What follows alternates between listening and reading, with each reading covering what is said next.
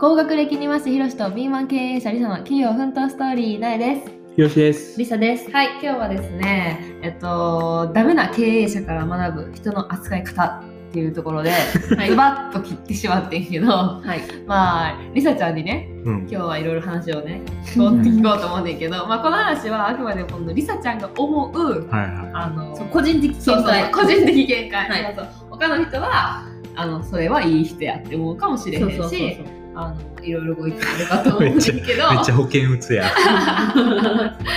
まあリサちゃんはどういう人がまずどういう人は経営者に向いてないと思う？いや、私が一番重要視してるのは人との関わり方だって、従業員例えばやけど、みんなやな、対従業員もそうやし、対お客さんとかもそうやし、その経営、会社の運営に関わる人全てっていう感じやん、でも私は一番大事なのは従業員が一番大事だと思ってるんだ。だって従業員がおらんかったら会社は回らないからな。だから私はが人に対して人の扱い方っていうところでは特に思うのは、その従業員の扱い方が下手やなって思う人が、おるから、身近におってん、たまたま。でもさ、なんか難しいよな。なんかさ、別にさずっと褒めてるからいいってわけじゃないやん。リサちゃんさ、めっちゃ怒るやん。従業員でもさ、めっちゃ怒る厳しいやん。怒る厳しい時は別に感情に任せて怒ってるわけじゃないね。ちゃんと注意するとこは注意して、あかんとこはあかんって言って、こうやって直してほしいとことかは直してほしいって言うやんか。でもそれってさ、なんか飴とムチじゃないけどさ、なんかそういう感じ。でもそれは信頼関係があるから言える。もともと信頼関係をちゃんと築いてるから、あの子やったら受け止めれると思って言うね。なるほどね。でもさ、じゃあ例えば新人教育とかさ、新人教育は全然話別か。新人に対して言うことやから。でもなんやろ。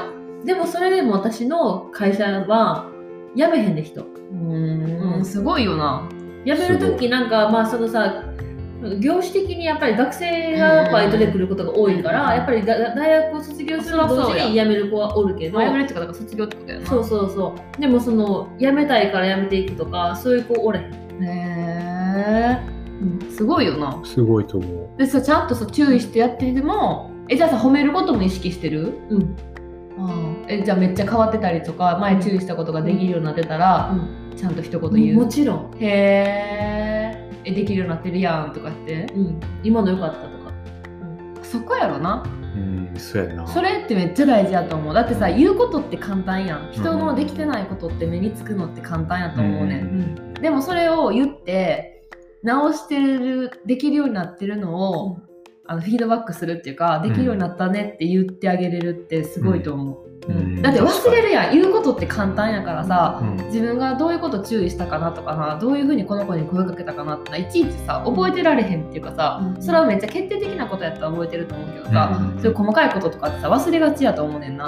でもそこで一言さ、あ、この間出たやつめっちゃ良くなってるやんとかって言ったらさ、あ、気にかけてくれてるってなってさ、嬉しいって思う。でもさ、今度大企業じゃない、うちはさ、従業員さ全部でさ言って20何おる？ほら、そんなもんねんで。まあ30おらんね、20何人やな、30弱やな。いやすごいって。全部合わせたらな。そんなもんね。おる。すごいって。だからだって1店舗10人ぐらい弱おる。まあ1個大きいところは10以上おるし、すごいよ。すごいな。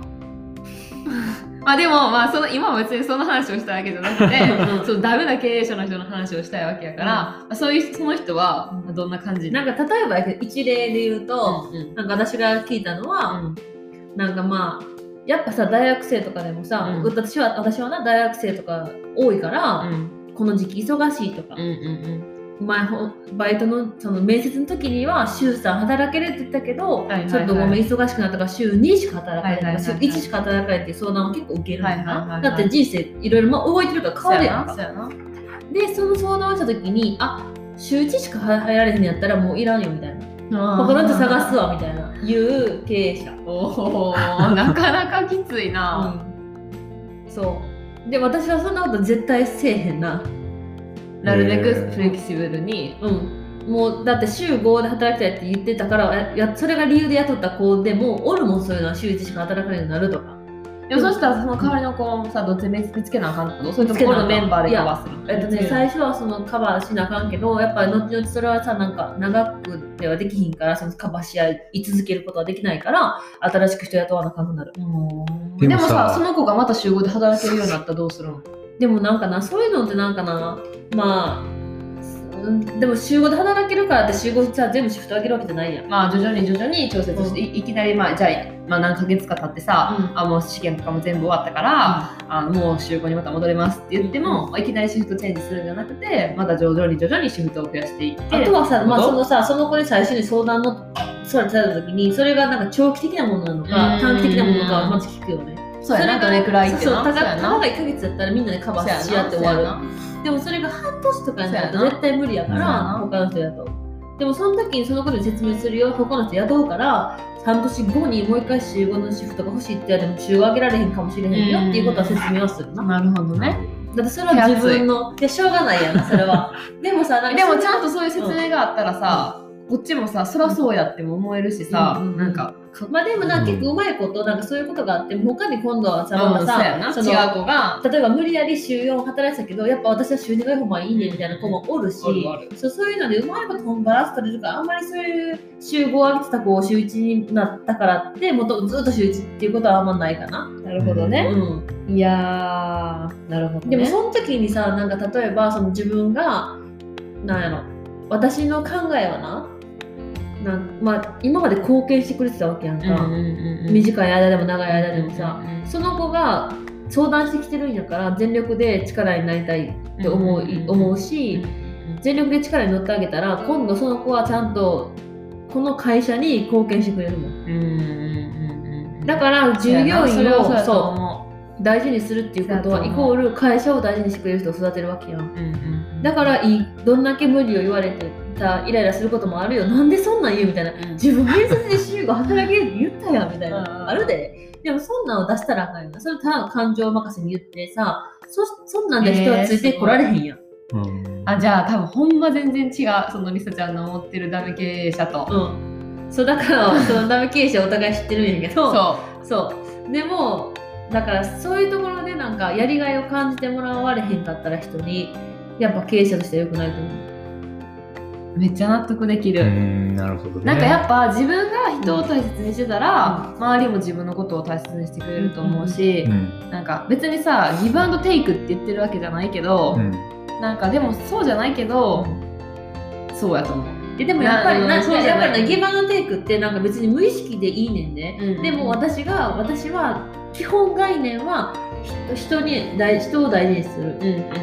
だって大事にしたら絶対会社に貢献してくれるもん。まあそれがさ、必ずしも50/50のさ、このギブアンドテイクじゃなくてもいいねん。でもその子の記憶の中には、あ、こんな経営者がいてこんな風に相談したらちゃんと相談乗ってくれたとか、そういう記憶が残るわけやん。そしたら必ずこういいものを作り上げて、私はいいものを作り上げたいと会社の中で思ってるから、その時に手助けしてくれる。いや、そうやろ。そうやな。いや、今さ、一人手伝ってもらったりしてる子がおるやん。まあ、その子をさ、ちゃんと正規雇用で雇ってるわけではないけどさ、まあ、その子にもいろいろ将来があるからさ、そうやな。ちょっといろいろ考えてあげなあかんなって思ってるから、いいように使って、なんかダメになったからバイバイっていうのはかわいそうやからさ。それは人間としてしたらあかんやんな。褒めてる？ちゃんと。褒めてるんだよ俺結構だって、いや褒めてるっていうか、想像以上になんか頑張ってくれるから、もうなんか想像以上にできてんなっては言ってる。想像以上にって言うからすごいでも確かに、まあでもなんかなんか認めるってのは大事。認められる方が自分も嬉しいし、やっぱ人やからな、評価されることってめっちゃ大事。そう、無意識にやっぱ求めてるんだよね、その辺の欲求があるから人間。別にそれが全てこう給与に比例してるわけじゃなくても、一言こう、あ、めっちゃ助かったわとか、ありがとうとか、なんか言ってくれるだけでモチベーションめっちゃ高くなるし、もっとなんかやろうみたいな風な気持ちになると思う。なる。そういうとこが低いよね。なんか。そうやな。なんか人を育てられない経営者はあんまり多分会社も育てられへんと思う。ちゃんと。そう。名言。名言。名言出ました。メモっといて。人を育てられへんのは会社も育てられない。でもその通りやな。でもその通りやったもん。だってさ、結局はさ、人が会社を動かしてんねんからさ、その人がさ、おらへんかったらさ、何にも発展しようがないやん。そう。会社の中で働いてる人がな、成長してへんかったら会社も成長してへんってことやから。その通りやった。そう。はい、はい、いい話でした。っていうところで、はい、まあ今日はね、その私たちの共通の、まあ、別にすごいダメって言ってるわけじゃないけど、まあ、その一点がな、そう、そこだけについて、私やったらこうしないなって思うだけやな、について学ぶ人の扱い方についてでした。はい、では、はい、今日も最後まで聞いてくれてありがとうございました。シアー。